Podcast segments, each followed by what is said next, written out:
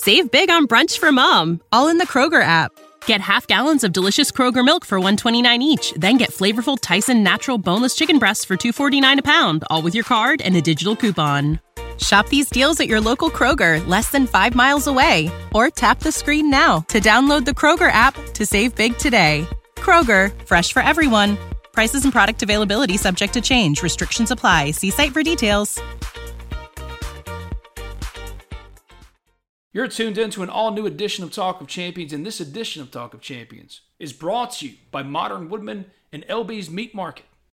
Are you tired of working 9 to 5 for 40 hours every week just to make money for someone else?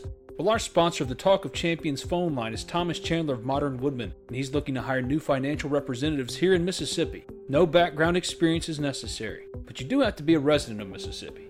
And what he's looking for is someone who is highly self motivated and who wants to make a difference in the lives of others. A full time position comes with benefits, such as health insurance, a matching 401k, and a pension plan.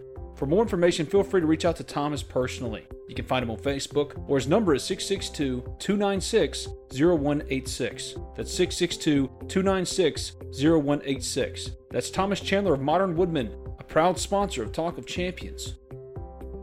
Talk of Champions is thrilled to welcome LB's Meat Market as one of its newest sponsors. LB's, the preeminent butcher shop in Oxford, Mississippi, the place to go for any and all of your meat needs.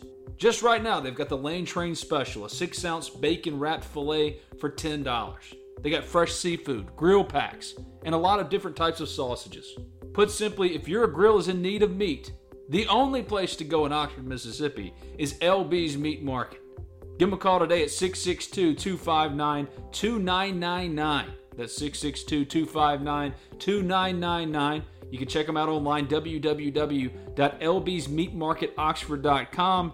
Stop by and see them at 2008 University Avenue. That's just across the street from Kroger. It's LB's Meat Market, your butcher shop in Oxford, Mississippi.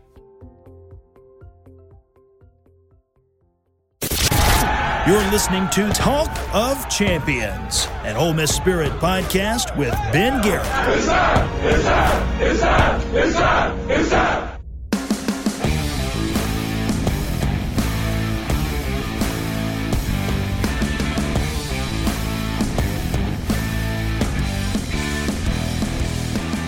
What is up on a Thursday? I'm Brian Scott Rippee. My co-conspirator, as always, is actually psych. I don't do that podcast anymore. this is the Talk of Champions. Uh, I'm Brian Scott Rippee. I didn't lie about that. But Collin Brister filling in for Ben, who is taking a little bit of a hiatus. Uh, he said he might come back. Said might not come back. We'll keep you posted on uh, what he decides to do. But for right now, it is you and I. Uh, did I have you going for a second? That uh, sounded familiar, huh? People who do not listen to both podcasts are gonna have no idea what the hell I'm talking about. But we, we, should we should start a podcast, Rip. Yeah, we, we should. It's almost like we did that before and we had an intro. Um, but anyway, God. Yeah. So uh, we talked about this last time. The podcast circle here of uh, you, me and you doing a podcast, you and Ben doing a podcast, then me and Ben doing a podcast, and now me and you doing a podcast on Ben's podcast is uh quite the uh, circle of life, if you will. But uh, what are we talking about today? That was uh, the question before we started recording.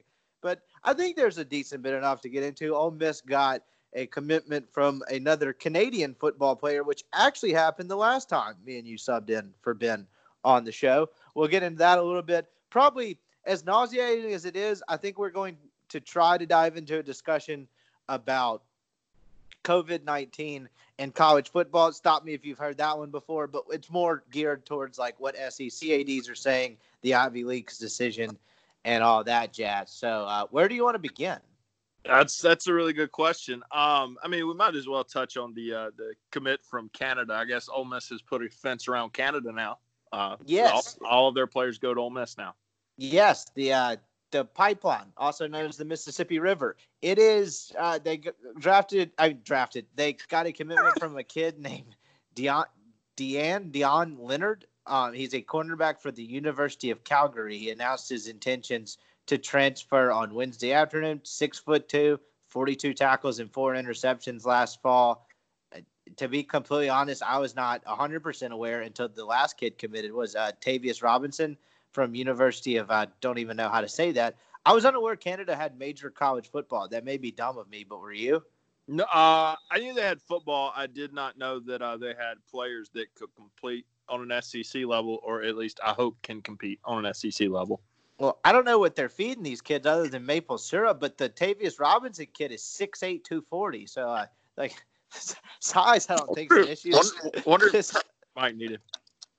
Yeah, no kidding. I mean, that's a that's a nice body frame for Kermit stretch four, stretch five. But anyway, they had a piece, they had a, depth piece in uh, the defensive backfield, and you know that's a uh, that's a position that they should be better at this year. And when I say better, they were the worst defense in the SEC, uh, pass defense in the SEC a year ago. Played a lot of younger guys, uh, either via injury or just a couple of those veterans just didn't play very well, and they were just kind of like, we're going to play the young kids by the end of it, right? Tay Standifer, you know, uh, AJ Finley, uh, John Stanley's not young, but he was a JUCO kid. DeAndre Prince, uh, Keidron Smith, right? So that's a young group that should be older by the time this kid's eligible. I don't have this for certain, but I imagine he's going to sit a year.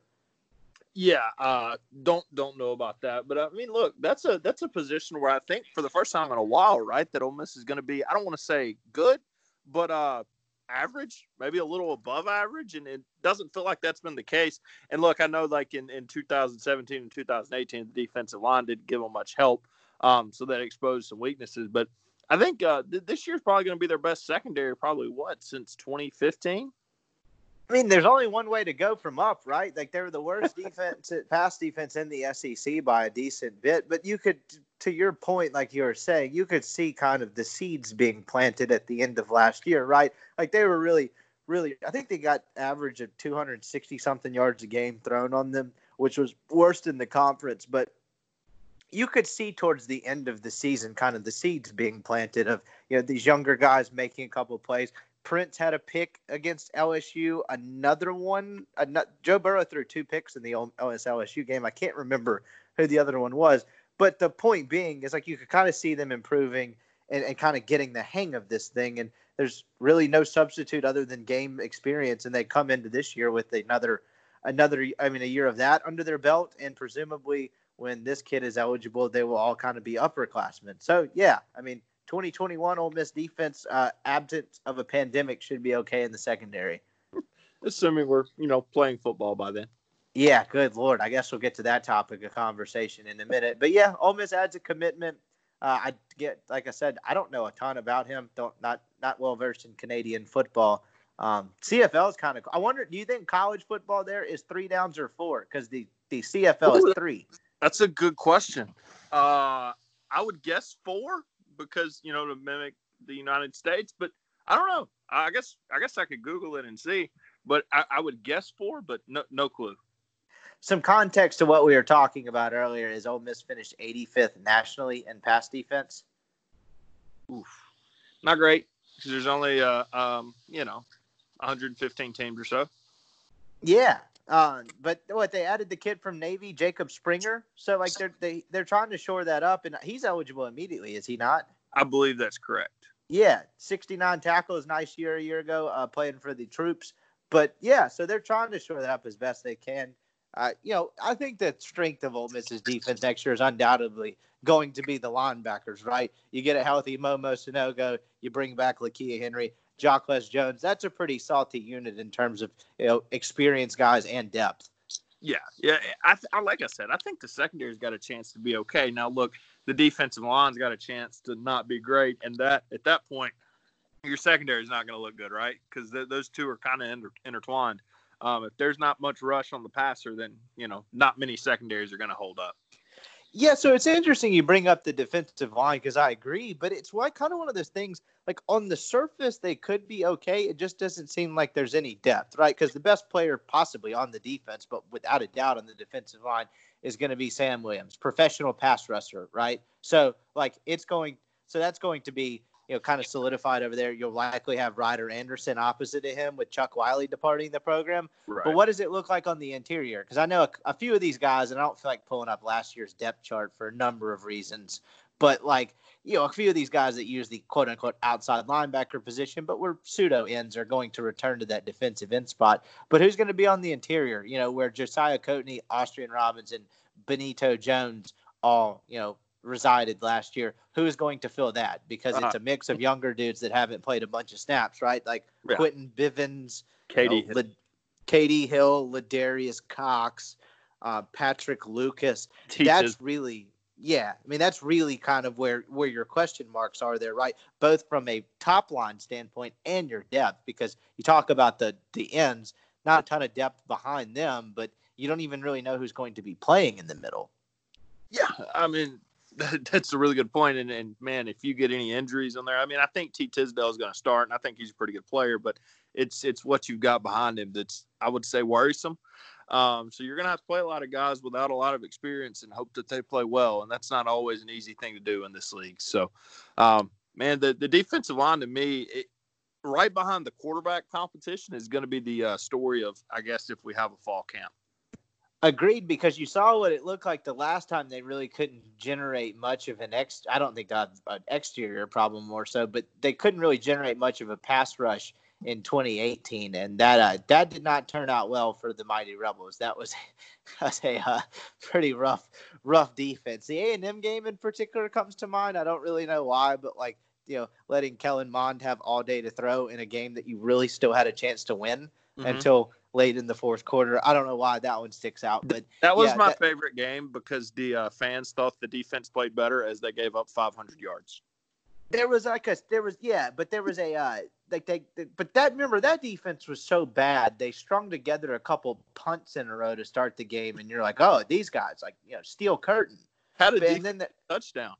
Yeah they did. Somebody scooped and scored from like 97 that, yards that, out that Woods yeah yeah yeah that's exactly who it was that was uh that was like a turning point in the game that was kind of at the point it was early in the third quarter a&m had kind of gathered some momentum and that happens at that point you're thinking oh wait a minute they might win this thing and of course yeah, and then then they did not. Uh, you know, that was as much. You know, you mentioned giving up 500 yards, but in a year where their defense really didn't give them much chance to win, they gave them a shot there, and Phil Longo did not take advantage of it. Is what I remember from that one. Yeah, they just took the uh, fourth quarter off. They tend they tended to do that in 2018. Just fourth quarter wasn't their wasn't their thing. No, but you got to remember in terms of like being gas, like there was a couple oh, games sure. that year where they went in with what? There was a game, I want to say it was Auburn. It was a home game in October of that season where I think they took the field with 49 scholarship players. Don't like submit me on that, but I know it was it was 50 or below. Uh, yeah, I don't know how you win. How do you win games in the Southeastern Conference? Yeah, that was the game that uh, everybody was like, I don't know. Auburn's been playing pretty bad. Ole Miss might sneak up on them. Then Auburn just sat on them you remember Ole Miss was five and two into that game. Yeah. That game, they beat a horrible Arkansas team, Barely. Their record technically said five and two going into that game. What their record say after the year? Yeah, five, five and seven. And seven. well, remember they had South Carolina the next week after uh-huh. that, uh-huh. and there was everyone's like, "Is there a path for this team to win eight games?" And it's like, "Oh, hold on, like, so chill out just a second that rainy game in Little Rock they wanted to get to five and two was one of the worst football games I've ever watched. If there's ever a game, uh, credit to Tommy and that offense for actually putting together that that last march to get in the end zone. But if there were ever a game where you could award two teams a loss, uh, I present that as evidence.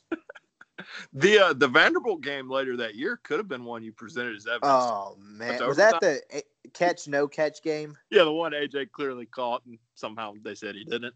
Yeah, they kicked the field goal to go into overtime with uh, a, a post, yeah, with a postseason ban.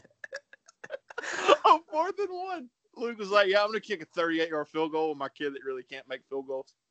Yeah, that, you talk about inside baseball. Nobody cares about this. But you talk about someone being in a bad mood. It's cold. There's no one in that stadium, and at that point, you're on the field. And Vanderbilt's, uh, you know, for being a bunch of nerds, their modern speaker system is is basically just a bunch of large amps set on the field level um, for the football stadium. So it just blows any sense of hearing you have out of the water. So I'm just wandering around that place, deaf and cold, wondering what's going on. you were probably begging Luke to go for it just so that'll get over with. Yes, please, please, please get me out of the cold and back up into the press box that could cave in at any minute, but preferably so I could get my work done and then go to my warm hotel. But be that as it may, yeah. So they add the transfer. We'll just kind of see what that does to the depth. I don't know what it's going to look like this year, but presumably they're going to be better. Let's take a quick break in this edition of Talk of Champions with Brian Scott Rippee and Collin Brister to remind you if you haven't already, subscribe, rate, review Talk of Champions in iTunes. And when you do, leave a five star review. The podcast is also available in SoundCloud and Spotify. Just simply search Talk of Champions. Brian Scott Rippee, myself, Ben Garrett, we write for the Ole Spirit, omspirit.com, and affiliate of 247 Sports. Talk of Champions is brought to you in part by Brennan Chapman of Homer Skelton Ford and Olive Branch. Talk of Champions is brought to you in part by Brennan Chapman of Homer Skelton Ford and Olive Branch. That's right, Brennan. He spent eight years on the football staff at Ole Miss as a recruiting analyst, as he detailed brilliantly in a recent interview on this podcast. But he's out now, he's out of the game, having joined the family business, where his goal is to be with you through every step of the car buying experience, from purchasing to financing to servicing, all the way to the purchase of the next vehicle and the one after that. When you arrive on the lot at Homer Skelton Ford and Olive Branch, you'll quickly realize that this is a family business, which I can personally vouch for because I recently went through this process with Brennan. And I can safely say, if you're in his area, there's no one better to contact to help you find that car you've been searching for through someone you can trust. So reach out to him today at brennanchapman.com. That's B R E N N O N Chapman.com. Whether it's shopping new or used, Brennan can help you out. That's Brennan Chapman of Homer Skelton Ford in Olive Branch.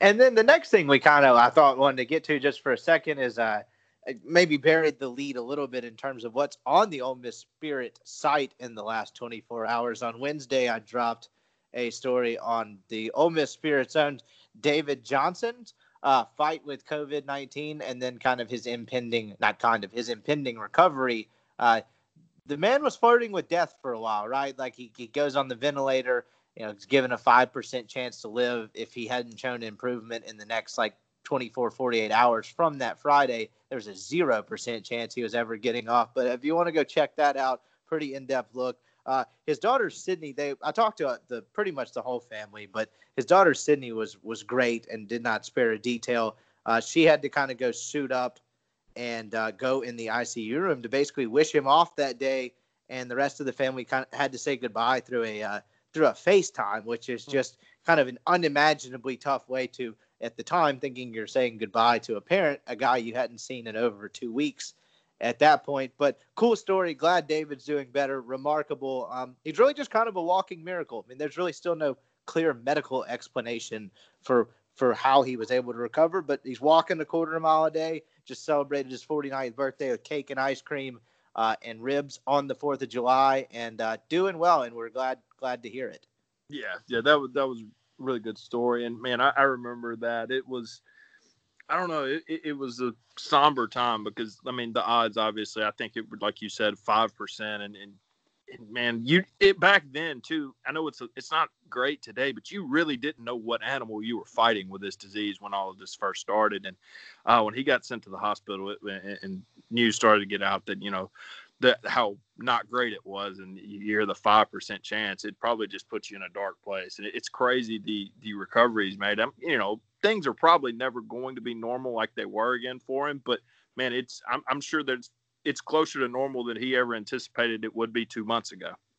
Sure, I mean they you talk about not knowing, you know, even after he's able to recover and he goes on the ventilator for 21 days and of course comes off but it was really another four or five days before he was fully mentally lucid again for a number of different reasons, but partly just because he'd been in the hospital so long, he'd been out so long, but he's got so much sedatives in him because he was in a medically induced coma for three weeks. It took him, you know, a while to come to. And, you know, everyone talks about the physical toll this takes on your body. It's also a huge mental toll, right? I mean, he'd been sure. dead to the world for three weeks and having to overcome that. But you, the, getting to my point, the long term physical things. They, they didn't really know. I mean, they, they the Johnson family really kind of heard everything from he probably won't walk for a year, no telling when he's able to talk and hold conversations again. Will be on oxygen for the rest of his life. To you know, now he's walking on his own. I still believe he still sleeps with oxygen, but he, I mean, he sat with me for a 45 minute interview. Seems to be talking fine. Like he really defied the odds there, but they just couldn't get a clear idea of it. And it's it's not anyone withholding information. I mean, these are medical experts. You still just don't really know. No, I mean it's that's kind of where I've struggled a lot with this. Is we we keep you know getting on these people for making predictions that aren't correct. Like this is the first time that anybody's ever dealt with this. It's extremely extremely hard, and I know doctors are the smartest human beings on the world, uh, but. Uh, I, I, don't know, man. It's it's a situation where you're dealing with a pandemic. That's this is the first time that it's ever encountered the United States, and we have people that are getting upset with you know people that don't know how to deal with this because they've never dealt with it before. It's uh, that's that's something that's bothered me throughout this. Is I think you know we, we we've got to be patient and, and be able to see things through because you know like I said, doctors are extremely smart, but when you're dealing with a pandemic and a virus like this for the first time, you're not going to be able to get every single thing correct. Of course not. And one of the things that was maybe a little bit surprising to me was a little bit of like the liber I don't know if it's libertarian, but laissez faire view uh, David had on terms of the national discourse in this because, you know, I'm sure Ben would love us getting political on this podcast, but not, not really. Just the national discourse can be kind of nauseating sometimes, but he, he had a very laissez faire attitude to it. He, he, you know, he, he one of the things that stuck out to me is he said at one point he's like well what is living? Like i've thought about that recently. He's like living is you know feeding your family and putting food on the table and i'm not here to tell someone to shut down their business or close it down or open it up or, or whatever. You know he kind of kind of was a fan of freedom of choice. Sure. Um, you know, he advised shortly to wear the face mask because he said, "Trust me, you don't want this virus," and I'm, I'm going to take his word for it. But you know, he was very, very pro-choice in that sense and and talking to Eli, he was kind of the whole family's kind of the same way. You know, they're a big football family, so they're probably a little biased, but their whole attitude is if you want to come buy a ticket to come watch us play, I'm kind of speaking for Eli here, and the way he said it is, you want to come watch us play, then do it. If you don't, then don't stay home. You know, eh, eh, but you should have the choice to go in there and you know agree, disagree, whatever. I thought that was an interesting perspective from a family that's seen literally every side of the virus. Yeah, and you know, I think it's I think it's a thing where you you're requiring people to be smart. Um, and and that's not always the easiest thing to do. I think the you know, I don't want to you know get too far into my political beliefs or anything but i think the solution somewhere in the middle i don't think you know shutting down the economy again is you know for the wise um, i also don't think ripping and roaring like we were in february is for the wise i feel like we're somewhere in the middle the problem is the middle is is a lot of ground so um, you know, it's it's tough to say. Uh, that's that's why you rely on these people that are smarter than you. But like I just said a minute ago, the people that are smarter than you haven't really dealt with this before, so it's a tough situation. And I guess that kind of leads us into football season and and you know the optimism or pessimism around it. But I, I think you know for me the answer is somewhere in the middle. The problem is where is the middle? Yeah, exactly. And as, as, as, that is a good segue because as we kind of wade into it, this has been a, a a debate for the last three four weeks or so that's really turned pessimistic in terms of is there going to be a college football season? Are there going to be fans in the stands? That whole thing. And part of the reason it's been sparked this week, right, is because the have they have they come out with an announcement yet? The the Ivy League was supposed to meet and then ultimately vote on whether or not they were going to have a season, shorten it or move it to the spring. Has that happened yet? I think it was supposed to be sometime uh, on Wednesday. I'm not sure if uh, that's come out yet, but I, I, remember seeing that the announcement was supposed to be on Wednesday, and I have not seen that. Okay, so but point the all it seems like all signs point toward them right. going to the spring from everything I had read. Sure. So sure. you you've got that going on, and you know, for whatever reason, people seem to think the Ivy League, who does not play on television and does not have millions and millions of dollars pumping in on TV deals, and no one cares about their league except for Andy Bernard and some of their other alums, like, like their decision to me is not going to influence other major conferences. It may have an impact, like in some, like if they decide to shorten the season or shorten travel or whatever, they may take snippets from it but them moving the season to the spring, I don't think is going to affect major college football because for these major Power Five conferences, the the argument for the guy that says move it to spring, what no one's ever been able to tell me is what the next season looks like because you're going to ask these kids to play two football seasons in like seven months. No, you're not. Well, okay, I, have got some different opinions on, on what you could and couldn't do. I think if you started it in March and you finished in, I don't know, May, not not May. If you started, let's say February and you finished in June, I think you could realistically start again in December. And then you're kind of just trying to back it up again. But I don't think if you finish in June, oh look, we're going to play again in September. That's not how it's going to work. Um, I, I don't know. I don't think the Ivy League from a uh, well, this is what the Ivy League did, so we need to do it standpoint is going to uh, impact things. I'm with you there. My argument would be though they were the first people to cancel their conference basketball tournament because of the coronavirus. And then everything else wound up canceling. Is it possible those people in the Ivy Leagues maybe are just smarter than us? I don't know. I think that might be possible, but it's a lot easier for them to move things to the spring than it is for Ole Miss or Mississippi State or the SEC in general. Um, so no, I don't think you know the SEC is going to look at the Ivy League and say, "Well, they did it, so now we have to." No, I, I don't think it would work like that. I just do wonder if the Ivy League views, you know, the future a little bit different than maybe everybody else does, and they think, look, there's no way we're going to be able to play in September, so we might as well go ahead and move it. And if that's their thought process, rather than, well, let's just move it to March to be safe, then that's a little bit worrisome. No, that's a good point. And the but the uh, to me the whole NCAA tournament thing was them canceling their conference tournament and then not allowing their schools to compete. Yes, they were out ahead on it, but I think part of that was kind of driven out of the fact that there was not a ton of skin in the game for them, right? One bid league conference sure. tournament not drawing a ton of revenue. I think there's an element of that to it, but I do believe the nerds are smarter than us, and I think they did probably see it coming. But now with with increased testing and and having a now nothing's perfect. I mean, look at Major League Baseball and the NBA right now. They're still figuring it out, but you do have a better idea of how to handle this than you did in March.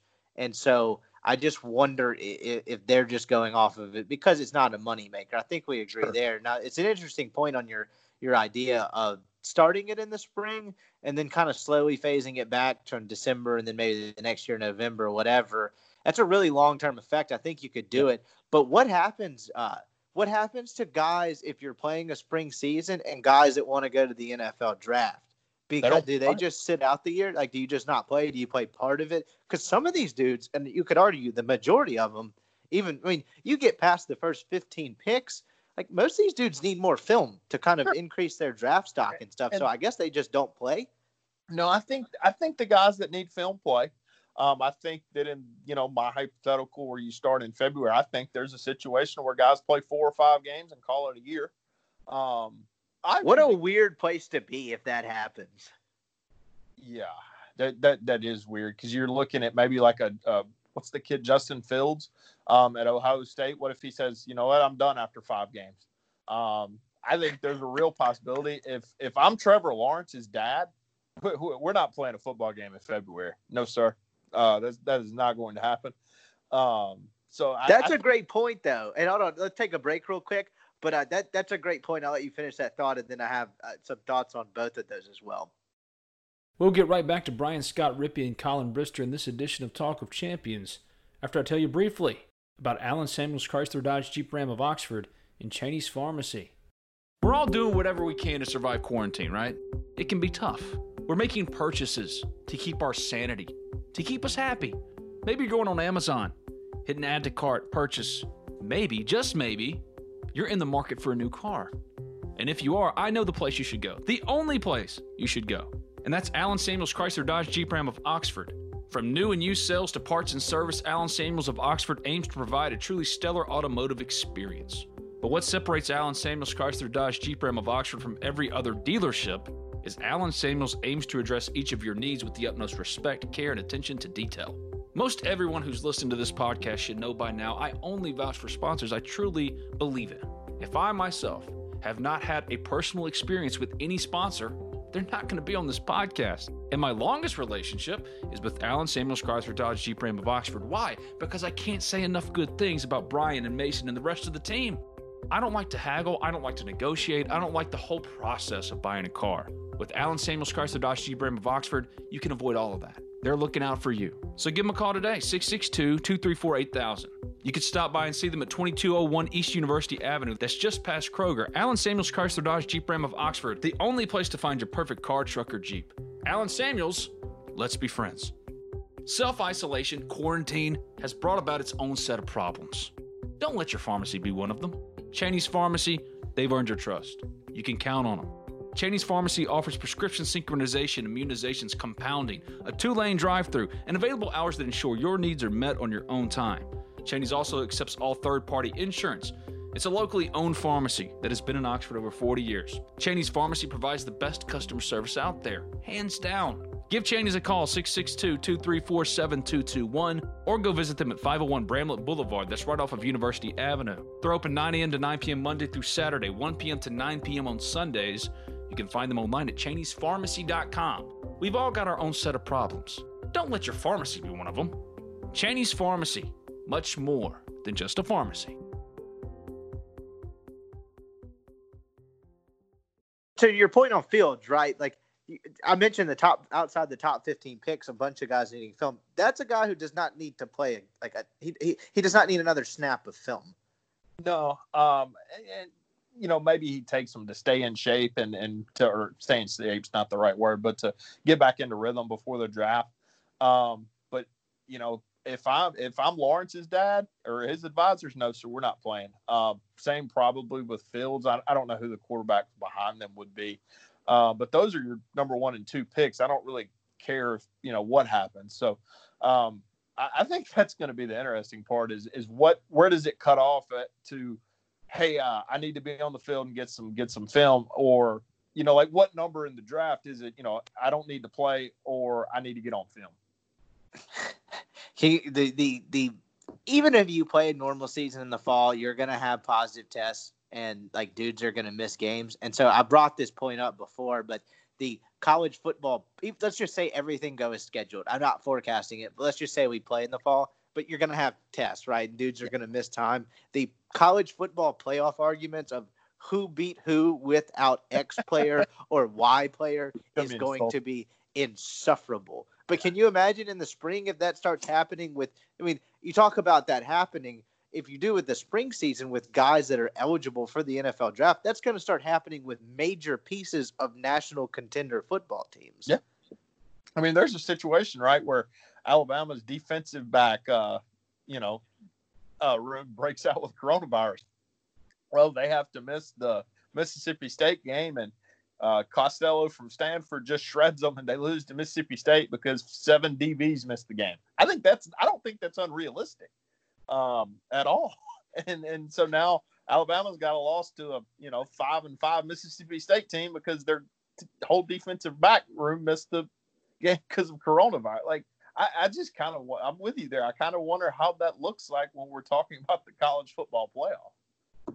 And the flip side of this, when we were talking about optimism, uh, or not optimism, uh, three weeks of pessimism, but there being kind of flickers of optimism in between all of this which I think describes social media in a nutshell. But you're seeing SEC ADs like Ray Tanner talking about a 12,000, 15,000 uh, kind of model for Williams-Brice Stadium in South Carolina. I think I saw another one with another SEC AD the other day that I can't remember.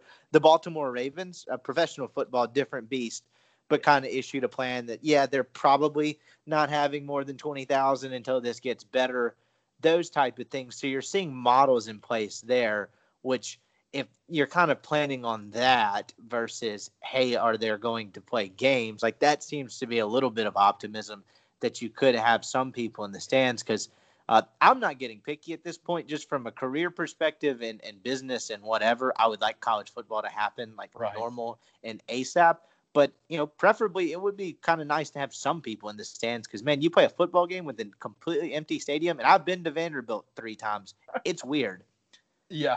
Um, I had somebody suggest this the other day, and I think this might actually be the most reasonable plan.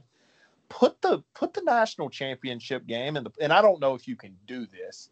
Um, if you can, I think it would be you know a reasonable idea. Put the college football national championship games in in March and have more time because I think we're fixating on okay, we have to get this football season in from September to January, and that's how we have to do it. what if you give yourself two more months to get this in? Um, I, I, think that probably gives you more leeway to, you know, if you have an outbreak, maybe you can maybe you can remedy it and, and have more time to, you know, play games rather than okay, we have to get all of this done in four months. I think that really, I don't know, it subjects you to having a chance where this has an outbreak and oh, your season's over. Whether if you have two more months to to do this, you got a chance to get it in, even if there is an outbreak. And that that that mindset you just painted seems to me from everything I've tried to read and stuff to keep up with this is more of the mindset that these athletic directors had. They would rather just slightly delay it and what is slight. Slight could be a couple weeks month right. month and a half. They would rather delay it like that start and finish rather than just push the whole thing into the spring. Which brings up an interesting point because i know you have exams and christmas break and these guys are technically students. The ncaa would love to remind you that. But like why what is the if you can do that then what is the, like i guess what is the advantage of say, saying screw it we're going in the spring versus let's just push this back as long as we need to until it gets better and start when it's better yeah I, and i don't know that that's a really interesting question. My my question would be can you can uh, oh, let's take Ole Miss for an example. If you can't play college football until January, let's let's say January the 17th is your first game. Good God, it will be cold um, can Ole Miss survive financially not having football till January? Like if, if you told Keith Carter today, hey, we're going to play a full college football season on January 17th, we're going to go 12 weeks and everything's going to be fine. Would Ole Miss be okay to do that, or would they still, you know, have to let go of 70% of their staff? I think they'd be okay because you're still getting the season played. I mean, it's just a couple months late, but I don't know the answer to that for certain. My uh, you t- you talk about Ole Miss. My question when you brought that up is, would Oxford be okay? No, Oxford because it's already you know I mean it's not specific to Oxford at all, right? It's Auburn, Starkville, whomever the, these small college towns are already really struggling from not having students there and not having a baseball season and you know just in general just limited capacity and and, and closing early. You give them a couple more months of that without just frequent business and can they wait that long on their seven football weekends in which they can cash in? I don't know. I, I don't I, think. I mean, they would. I, I, would. I would shudder at the thought of what that looks like for the towns. Yeah. Well, I'm I'm scared to death what Oxford is going to look like in four months. Um, it, the thought of not having football season and then the the the thought of maybe not having students. You know, if you have an outbreak on your campus and you have to send kids home again, uh, yeah, the the thought of I try not to think about what Oxford would look like under that scenario because man, it's it's a different reality. Yeah, it, it, it is, and that's that's another scary part of this. I, I do think, and my girlfriend's sisters are still in school, and so I was talking. We were talking about this actually earlier today. Um, was just like like they're going partly like they're coming back, but like classes over sixty five students, I believe some of those are going online and stuff like that. So it seems like these schools, particularly in the South, plan to bring students back in the fall. I actually think what Georgia doing is kind of I saw some people disagree with this, but the whole just in the semester at Thanksgiving break and like do exams online or whatever it is. I mean, how they've already had a crash course with it after spring break this past year, kind right. of doing that to prevent kids going home, contracting and coming back, I think is kind of smart. But it seems like they're going to try to bring these kids back. But to your point, there's no guarantee because if there's just a major outbreak or whatever, then then then what do you do from there? That's what I like. Ole Miss has to, and I don't want to get too far into what the school is doing here, but if you're Ole Miss's administration, if you're Glenn Boyce, if you're the people that make these decisions, I, I think you have to have a plan in place, right? That okay, what are we going to do when and not if uh, we have an outbreak on our campus? Because I think if you don't think there's going to be an outbreak on Ole Miss's campus, and, and, and look, I understand the data. The the college kids aren't the ones that, that that are dying, but I still think that's a problem when you have when you have an outbreak on on your campus. Um, are we going to send these kids home? How how do you address it? And I think they have to have that answer. And it, it's getting time where that answer's got to be, you know, they got to have it now, like now. Some poor kid on some poor guy on the last podcast asked uh, mailbag question about things to do for his incoming freshman student, and my answer was stay in the dorm and wear a mask. Yeah. Uh, I mean, he is. I think he was talking pandemic aside, but like play, play some PlayStation. Uh, get get you a PlayStation. Get you some Fortnite. Uh, Ole Miss is Did you have problems connecting to Ole Miss's internet when you were in the dorms? Because I did. No, okay, so that was actually I, I don't know which dorm you were in, but I was in Stockard. That was the one Yeah, the one issue I didn't have. Like ours was pretty strong. Out of all the other things, you know, the black mold, the uh, whatever you saw in the bathrooms every morning, you know, those minor things. The, the internet was solid for me, man. Uh, I mean, the, the computer internet was fine. It was connecting like my Xbox to, to the internet that was problematic. Um, and God knows if you don't have internet on your Xbox, you have a problem in college. Um, so, yeah, I, I, I mean, we'll talk about this for a second. Let's just let, let's pretend that what year did you graduate? 2013. You feel old? Yeah, that's to, high school to 2013. Yeah. Okay, let, let's pretend you're you just graduated and and this this is happening now. If you're a freshman, why would you spend all of that money to come to Ole Miss to take four out of your five classes online? Well, you you bring yeah okay. So we I almost brought this up a second ago, but I'm so scatterbrained, my mind just immediately forgot about it. We start talking about the Ivy League. Harvard announced all online only classes, and they're still charging full tuition and out of state. Like like for the colleges to scam people, you're just giving them bulletin board material. I mean, if I'm a college freshman right now, I'm not going to a, a school that is going online. Um, and and if I'm, you know, if I if I've signed up and four out of my five classes are online, well, man, I'm just gonna go to junior college down the street. Um, you know, and when things are back to normal, I'll go to Ole Miss. But I'm not going to spend whatever eight thousand dollars is, you know, an academic year on on tuition to go sit in my dorm room or in my apartment. So that's an interesting point you bring up because I'm trying to think back to my freshman year, and I had, I could be totally misremembering this because unfortunately that was a long time ago at this point. But you know, I had a lot of smaller classes. I had some big ones, like the your freshman mass were big.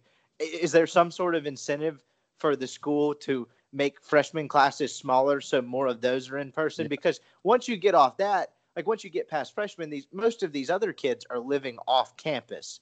And so they're probably going to want to, you know, 20, 19, 20 year old kid freedom purposes live in their own house that they Yes, signed the lease for. stay with their parents. Exactly. So is there any incentive to do that? I don't know. We're getting way off in the weeds. Like that's galaxy brain stuff. I'm just wondering if, if if those conversations have been had because there's so many moving parts to this that it's just it's just crazy. But I guess tying it back into football, to me, the more likely scenario seems that this just kind of gets pushed back until there's a plan. Because I wonder. So I, I've noticed in on some certain political sides of the spectrum, there's a little bit of a growing notion of this is just part of our society and we're going to have to Yeah. deal with it. So tying it back into football, whether you agree with that sentiment or not, I, I'm not saying I agree or disagree, but I wonder if the most likely scenario is just pushing it back until you it dies down. A, it dies down. B, you have a better understanding of how to make it work. Or C, it just gets to the point of, well, we got to do something. We've got to go back to normal, and you just go from there. That to me seems more likely than shoving it to the spring, in my My- opinion. my my thing with C and and and I don't necessarily disagree with you. My thing with seeing, you know, hey, we got to get back to normal. It, it is what it is. I feel like that time has come and passed, right? Like I feel like if we were going to do that, we, we would have done it by now.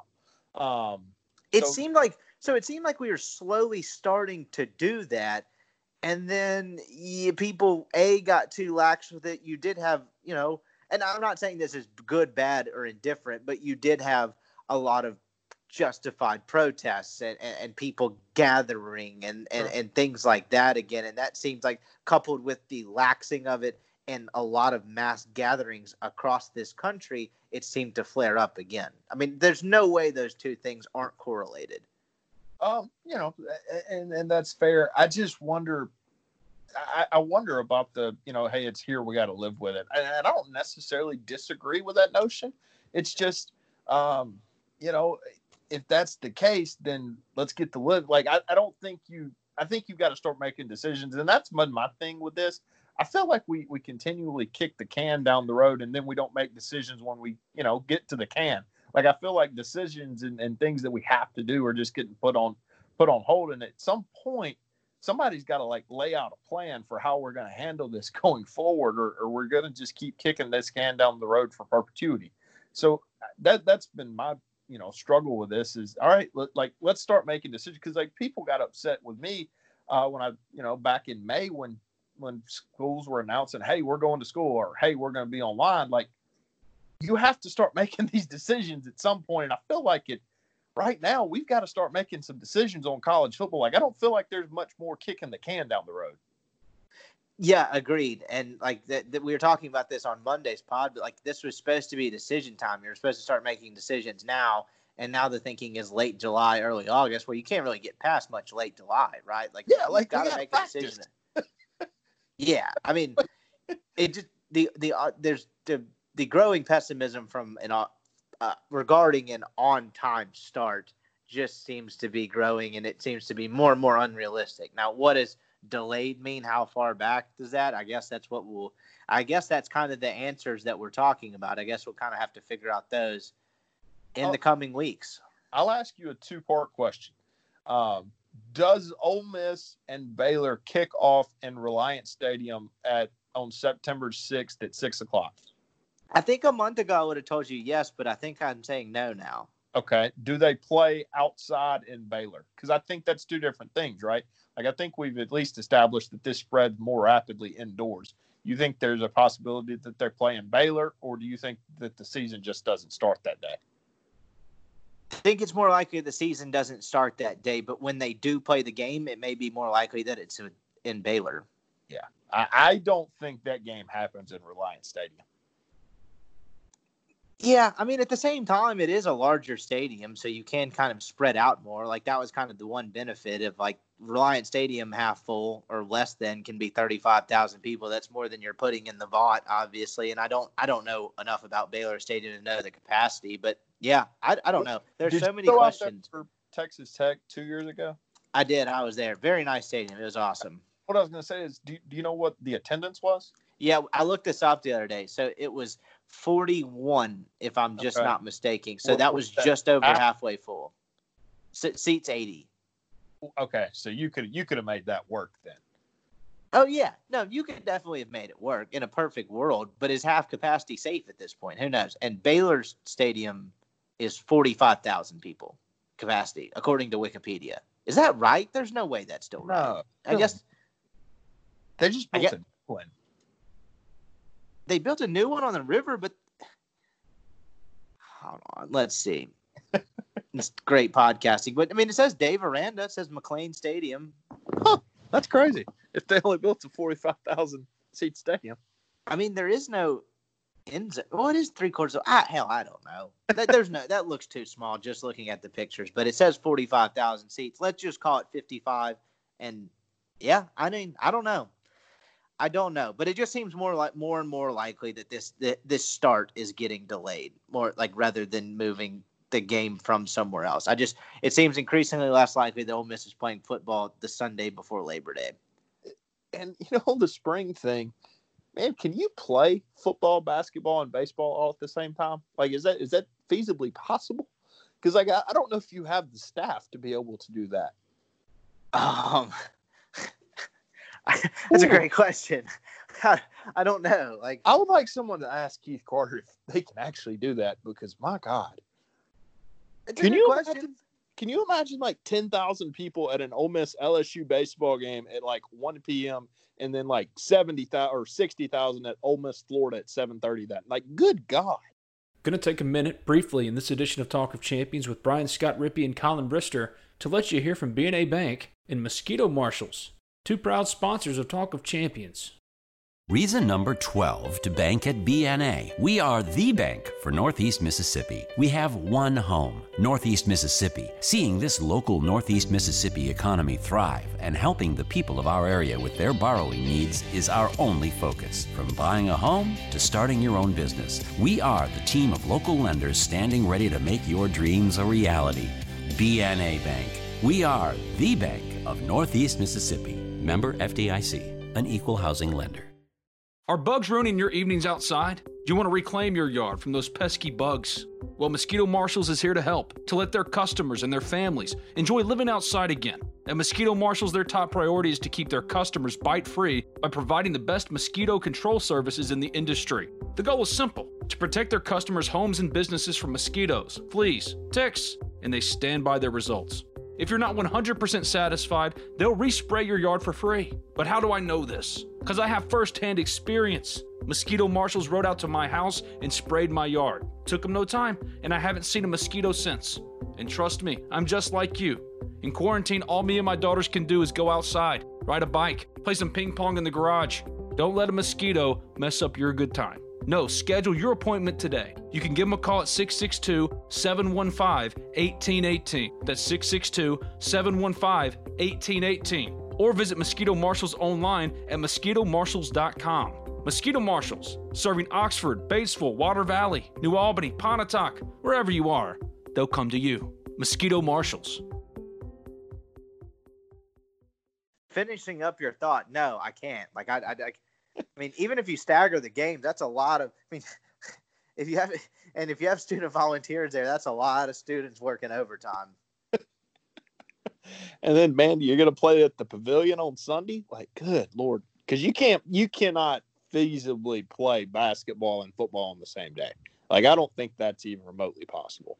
I'll tell you what, though, man, from a viewership perspective and from a wagering perspective, like that's sports nirvana. you got you got stuff all over the place.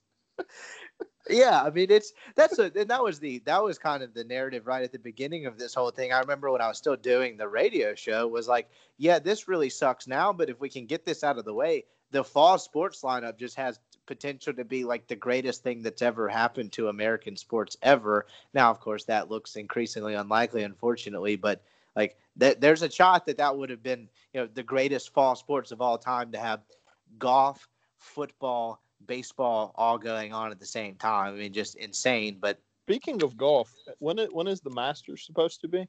The Masters is supposed to be, I believe, early November now. Early um, November. Um, they're starting the PGA Tour again soon, aren't they? Oh, it's already been started. It's been going on oh, for really? a month. The, the PGA oh, okay. Tour started back in late May without fans in the stands, and that's the craziest part of this whole discussion about well, you know, the, the MLB shouldn't come back, the NBA shouldn't come back. Well, like golf is doing it right up under our noses, and like I guess NASCAR most of the mainstream too. is not noticing. Now, granted, golf much different sport. Sure, they're not having fans like the Nate. like what stayed open during this pandemic, right? Like essential businesses and golf courses, because you really can, if you're responsible about it, socially distance on a golf course. In professional golf, they play no more than three people, and on the weekends, it's usually two. So like you can socially distance, you know, easily. Um, but the PGA Tour has done a good job. They've had, you know, they, they played the first week in Fort Worth with no problems. They played the next week in South Carolina and had a little bit like they they uh, there one or two players they pulled them out. The third week they played in Connecticut and you started seeing more and more guys. It was like four or five players. I want to say a couple caddies, but they they kept the tournament going. They pulled them. They pulled anyone in close contact with them out of the tournament. And then last week, where Bryson DeChambeau won at the Rocket Mortgage in Detroit, you didn't have as much of it. So if there's a model in terms of just kind of testing and handling it, granted it's easier to do it on the PGA Tour because it's 120 guys on a weekly basis and caddies and an outdoor sport where you don't make contact with each other, but there is a model of a sport doing it right now if nothing else. Are, are these golf tournaments and, and I'm not asking for coronavirus sake, I'm just curious, are these like have they played any majors yet? No, so the the first major is supposed to be uh, the PGA Championship in August in San Francisco without fans, and okay. then you're going to have, I believe, the U.S. Open in September, and then the Masters. The only one that got canceled was the Open Championship. It was okay. supposed to be in late July, and they just nixed it until 2021. Don't, so you're they're slated they, to have three majors. Don't they usually have one in uh, England? Yeah, that's the the, the they so it's called the, the British Open. They okay. they rebranded and called it the Open Championship. Okay. Now, not really sure what's behind that name uh, or why, but uh, that that's is uh, the one with the really really hard course, right? It's just different. It's link style. Like there's no trees, like a lot of wind. It's just a different right. style of golf than they're used to playing, which it's a lot of fun to watch because you're watching a bunch of dudes hit shots that they don't ever have to hit. but oh, so if you play a lot of golf? During, during the have you played a lot of golf during the pandemic? Ah, dude, every weekend. I've never. I was telling. Uh, I was talking to Thomas Dillard the other day for just a little like update on what some of the baseball players are doing.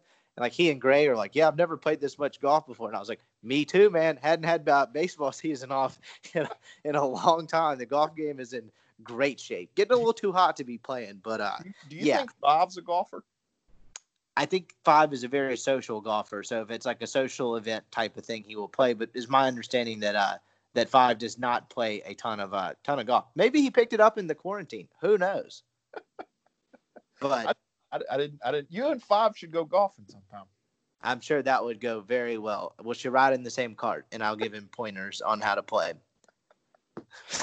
but, uh, wrapping it up, really, is there anything else uh, Ole Miss wise that's that's been happening? I know everything's just kind of tied into COVID nineteen. We mentioned the commitment. You know, there, there's just not a whole lot else going The- on. I, I'm struggling for for sports of any kind. I, I am keeping up with Ole Miss's guys in summer leagues. Like that. That's where we are from a from a sports perspective for me. Um, yeah, I threw up a, one story last week on Kessinger playing, like you know what he's doing in his off time, and then one this, earlier this week with, with Dillard and what he's doing in his downtime, and it's just interesting. Like they're they're, you know, they you know, Dillard was funny. He was I was like, well, you know, what happened once the announcement happened? He was like, honestly, I'd assumed the minor league be- minor league season had been canceled for a month. Like the announcement surprised me. I thought it already happened.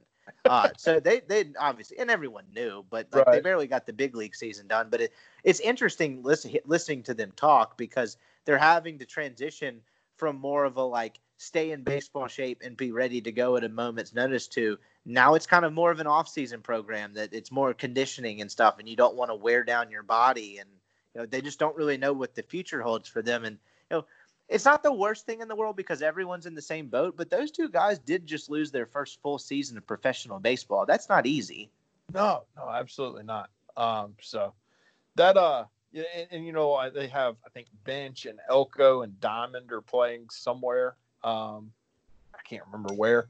Um, for I think the Northwoods League. So uh, at least you know Diamond probably needed to get in a lot of work. I know that you know his his season being cut short probably hurt him greatly. So it's good to see that those guys are back on the mound um, and at the plate. So I don't know. There's there's not much going on right now. So that's that's kind of been my uh my keep up is is I've been keeping up with how Ole Miss's players are doing in summer league. So that- Yeah. I mean, you do have a couple summer leagues playing, right? The one in Georgia with the Savannah Bananas and uh, whatever that league is is playing, and then there's one or two others, which is interesting. Uh, I believe the, the Cape the Cape got nixed, right? Uh yes, the Cape got next. But yeah, I mean it's it's interesting. There's like these random pockets of sports going on, right? Like you've got the the I believe the MLS is about to come back. You know, I was in the Dallas Fort Worth area recently, and uh, the Dallas team has just had too many positive tests. They're just their season's toast. They're not participating in the resumption Yeah. So or the start, whatever it was. I'm so MLS Yeah. ignorant. just ah, man, this it's it's getting more depressing by the day, right? Like you just like sports can it seems like we're always like a month away from sports. I guess when the MLB starts I'll be okay, but man, it's it's just getting more and more depressing. Yeah, I know, and it's kind of just like like is this gonna go away? Like, like I keep I keep I'm like a four year old. I'm I'm just like you know what I'm gonna go to sleep and this is gonna be gone tomorrow, and then I wake up and it's not gone and it makes me angry and I throw a tantrum. That's kind of the hope, right? Like you just hope one day I wake up and somebody decides coronavirus is over. yeah, come on. Like I mean that or a vaccine. Like get to work, nerds. So, yeah, Uh. it's just kind of I don't know. It, I, I I feel like I've said this for four or five months now, uh, but it seems like the next month and a half is going to be crucial in terms of knowing what kind of sports we're going to have, if any. Because like in the next month and a half, you're going to get the MLB and the NBA trying to restart. College football is going to make a decision. It, it it's going to be fascinating. Yeah.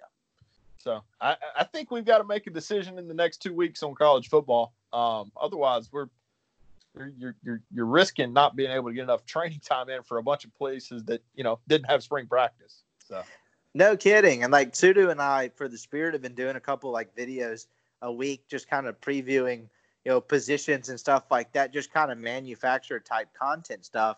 But like, every time we ask the question, like, what's this going to look like? We're talking about the 4 3 multiple defense. It's like, well, it would help if we'd see them on the field. Like, if they could practice, that would be helpful. So that would be a nice thing to have. So it's like Um, talking in circles. Like I think Ben described it as Groundhog Day. Uh, that's a pretty accurate depiction of what what this feels like on a daily basis. Yeah, yeah. But you got anything else? I think that about covers it. We I just ranted about COVID nineteen for an hour. uh, which has been the last four months. But no, I think that's about it. Well, we appreciate everybody tuning in. Uh, me and Collin held it down, uh, substitute teacher style, uh, while the, uh, the the strict normal teacher is out on vacation. But everyone go subscribe to Talk of Champions, rate and review Talk of Champions. I believe the deal Ben cuts you is if you leave five stars, you can say whatever you want in the comments section. You know, make fun of Ben, make fun of me. I don't care what you do. But anyway, we appreciate everyone tuning in, and we'll be back on Monday. Save big on brunch for mom, all in the Kroger app. Get half gallons of delicious Kroger milk for 129 each, then get flavorful Tyson natural boneless chicken breasts for 249 a pound, all with your card and a digital coupon. Shop these deals at your local Kroger, less than 5 miles away, or tap the screen now to download the Kroger app to save big today. Kroger, fresh for everyone. Prices and product availability subject to change. Restrictions apply. See site for details.